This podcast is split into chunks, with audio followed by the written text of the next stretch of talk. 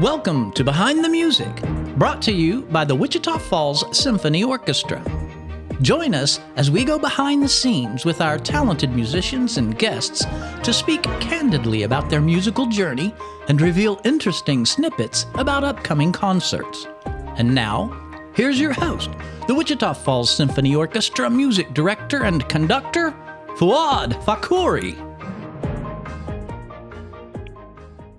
Welcome to this episode of Behind the Music. I'm your host, Fuad Fakhouri. We are here today to talk about our upcoming concert on the 25th of February at Memorial Auditorium. Joining me today is internationally recognized Grammy Award winner violinist Jennifer Koh. Jennifer will be performing Tchaikovsky's Violin Concerto with us on the concert. Uh, Jennifer, it's wonderful to have you uh, be part of this, and I'm so excited about the performance. So, welcome to the podcast. Thank you so much. Yeah. So let's just uh, get started. Can you tell me a little bit, and our our listeners as well, a little bit about your background? How did you get involved in music, and when did you uh, know that you wanted to, to, pursue a career as a performing artist? Um, I guess it's a long story. Um, so my parents came to, or my mom came to the U.S. in 1965, um, and she was a refugee during the Korean War, as well as my father. So when they got to the US and they had me here, they basically started me in everything they could never start in when they were growing up. Um, so that included ballet, violin, uh, swimming, uh, ice skating, diving, gymnastics, rhythmic gymnastics, of course, you know, school. Uh, and and violin or, and music and actually swimming were were the two things I was really drawn to, um, and reading, I guess. Uh, so that's kind of how I started. And then I was lucky enough to have a really, really, really wonderful first violin teacher, uh, Mrs. Davis, Mrs. Joe Davis, who I'm still in touch with and still close with. And uh, so she started teaching me, I think, when I was three. Um, and then at some point when I was seven, she told my parents, okay, I've taught your daughter everything I can.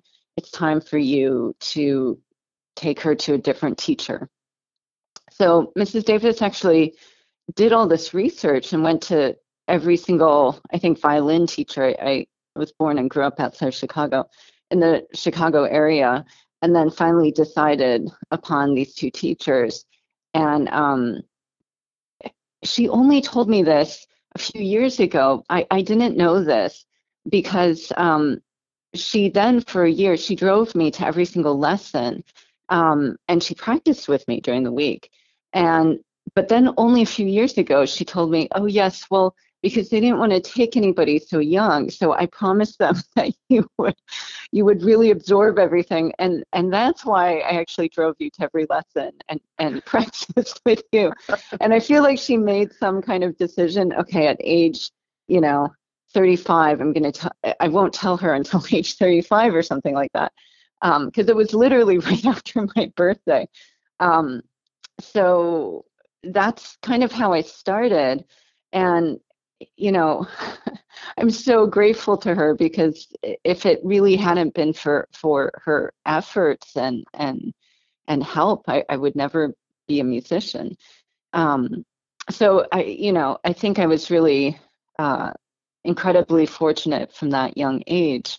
And then after that, I was so fortunate to be mentored uh, by Felix Galimir and then later by Jaime Laredo. And you asked me, oh, when did you know you'd be a musician? and I really didn't. I mean, it was just not something, first of all, my familial background. Uh, but second of all, you know, I just, I, I, the reason I continued actually was because of the faith that my teachers and mentors had in me. I, I mean, they had much more belief in me before I ever had belief in myself.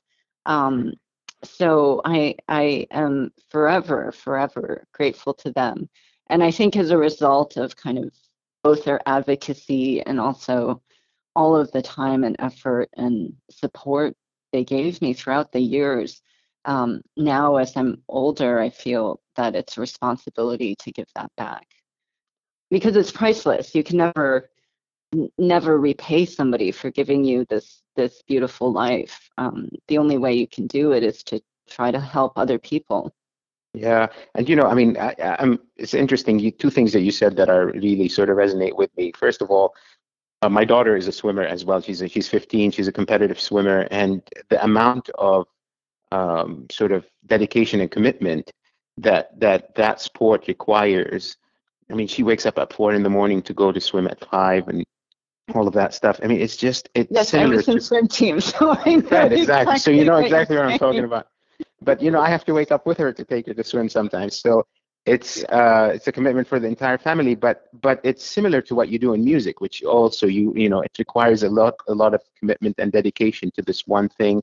And then the other thing about that resonated with me is when you talked about as you get older, you start realizing that you know what you've been so fortunate in life to receive so much from other people that have mentored you that you have to give it back. You have to you know sort of make it's an obligation almost to sort of continue this with other people.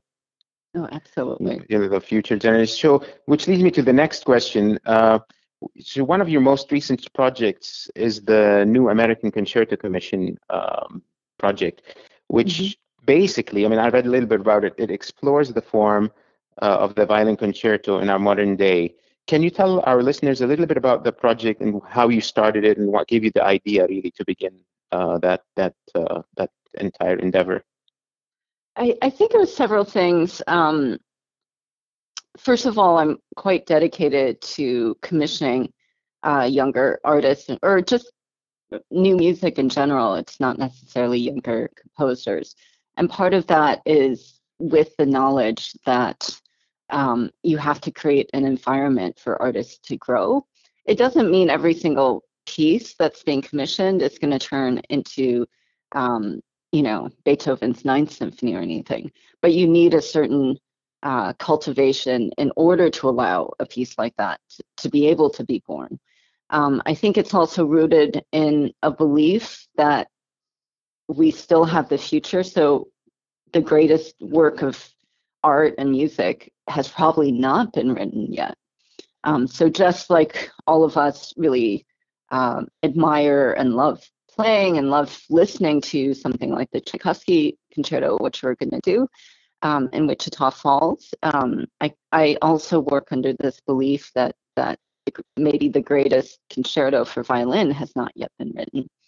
Um, and I think the third part of it is also about thinking about service. So when we think about service, of course, we have service to our fellow musicians, I think our community of musicians.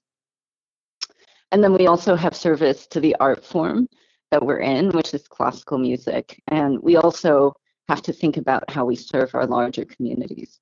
So I think in terms of um, the future of classical music, it's it is really about creating this environment in which great music can be written, and that's through supporting the field and through supporting composers and musicians in general and performers. And I think um, the next part of it is how do we serve our larger communities, and that's really about how do we bring voice um, and give a platform uh, to stories that are not like our own and stories that we haven't heard before. And that's really, I think, for me at least, it's about um, the fact that it's always, I always know what's in my own head. I already know the, the you know, how I personally think about things. Um, but I'm always more interested in how other people think. Um, so, for example, like, you know, this is not a normal conversation between you and me because you're essentially interviewing me. But if it was a normal conversation, I would probably be asking you more questions about your experiences and what your background is and your relationship to music. Um, yeah, so that's. But I understand this is an interview, so so. But that's that's essentially um, why I think it's important, and and essentially I also end up feeling like it's a loss when I don't learn the stories of other people that are unlike me, that stories that I've never heard, perspectives I've never even thought about. Um, so whether it's in service to the creation of music and, and hearing sounds and harmonies that I hadn't imagined, or the evolution of a story, it's also about learning about other people. So yeah. I really wanted to integrate that also into music as a direct response also to society and how people unlike me are responding to society and and um, what are their living conditions? How are they thinking about this world that we're living in now? Um, so and then specifically about engaging american artists that we didn't necessarily include before as americans. Right yeah, and I think, I mean, if I understand you correctly, I mean, and you can ask me any questions. It's it's a conversation, but uh, you know, I, I, do I agree with what you're saying. I mean, I feel the same way. It's, you you you you're curious about other people. You're curious about other points of views, and you don't want to miss out on really um, knowing other people and what they're thinking and and what their sort of experiences are artistically. So I mean, I think that's probably what drives us all in the in, in the in this field. You know, you're always trying to explore new ideas, trying to see new things, and learn. I think learning is the one thing that I'm always sort of curious about. What do I learn next? How do I evolve to become a better artist and musician? Um, so, talking, moving on to the concert, you know, we t- we're talking about your performance, Tchaikovsky's uh, violin concerto. You've done this work um, you know, when you were very young, you you did it. I think you were in your teens, and now you're coming back to it. I don't know if you've performed it since then continuously or you've gave it up, you know, for a while, whatever. But but you're now coming back to it after a while. Um, tell us a little bit about how that process is for you and how does it feel to go back and revisit a work that you started out with so early and now you know as you've sort of grown up with the work having performed it, how do you look at it now? And how and how do you if you perform it multiple times you know for instance this season how do you keep it fresh from one orchestra to the next from every single performance to the next? It was it's interesting yeah, i i moved my parents out of basically my childhood home where they had been living um, for i think over 40 years. And i came across all of these VHS tapes, like old, you know, videotapes that um, it, my parents had essentially collected all, over the years. It was also like hundreds of thousands of photographs, but in any case, with the with the videotapes, and so I was actually curious. Some of them were performance tapes that my father had taken, um, and others had been tapes that had been made before, uh, or or had been filmed more professionally, I guess and um, it, and a, of course a lot of them had Tchaikovsky concerto in them, and it was kind of fascinating to look back and to to also see how I thought about Tchaikovsky um, back then when I was 14, 15 years old, um, and how that shifted so radically um, now. Uh, I think at that age, I saw it as a very kind of you know, it has this um, kind of background of people say, oh, it was considered unplayable before. Um, and so I think when I was younger, I kind of approached it as a more virtuosic piece. Mm-hmm. And and I approach it in a very different way now, um, because for me it's much more almost balletic now. Um, but it'll be interesting uh, to see because having looked back and listened back to those earlier recordings, I'm, I'm actually curious to see whether that's now going to influence the performance that you and I do. and maybe it'll, I don't know, maybe it'll become some kind of interesting fusion between the two. I'm not sure. Um, but yeah, I, I one of the things I think that's nice about returning to music that you've played for a long time and that you've known and lived with for a long time is that it's really kind of evolved with how you've evolved as a human being and and all of those experiences and uh, that you've lived over the years um, how that's changed not only changed you and hopefully you've grown for the better um, but how then it, it reflects itself in, in in how you approach these pieces. Um, it was almost comforting in a in a strange way to to to see how that piece has lived with me for so long, or how I've lived with the piece for so long. Yeah, I, it's it's interesting. I mean, I I look back at some of the works that I've, you know, when I look back when I was younger, and some of the pieces. I mean, obviously, when you can't go back in time, but uh, often I think, gosh, I was so naive when I look back at that performance, and and you know, naive meaning now I know so much more about about that piece or about life, or I have more experience. Obviously, you can't go back in time. And I think this is why sometimes recordings are so misleading. It's like, you know what, you should just leave that behind. Like when you're 17, there's a reason you move on from being 17 to 18. And now, you know, I mean, I'm 50 now. So when you when you're 50, you look back, but you can't relive that moment. I mean, it's like almost when you listen to a recording, you're looking at a at a photo from a previous time. Um, it's just really interesting. I I prefer, for me, I mean, to go back to what you said about uh, the new American Concerto Commission project, looking forward to me is much, much more exciting than looking back or remembering the past. At least for me, it mm-hmm. is that way.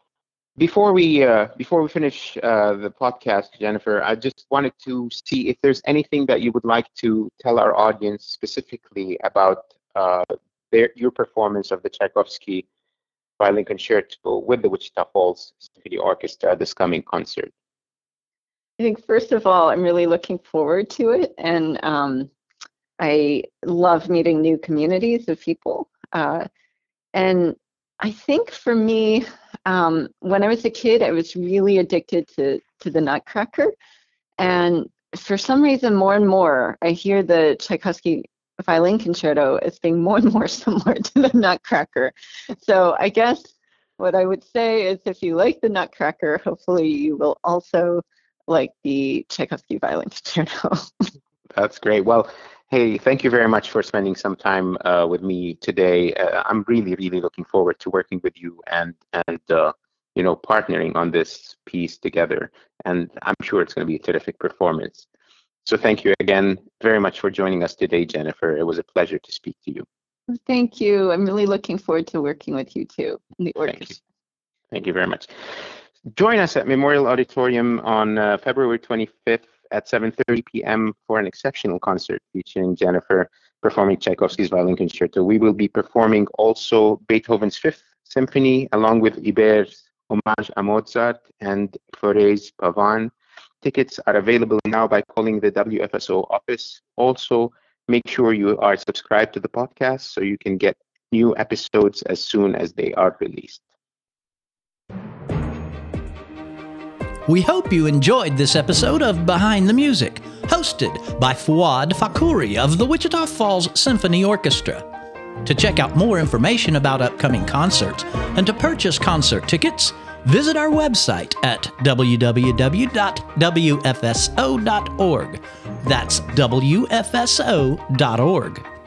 If you have enjoyed the show, please rate and review us wherever you get your podcasts. Thank you for listening, and we look forward to seeing you next time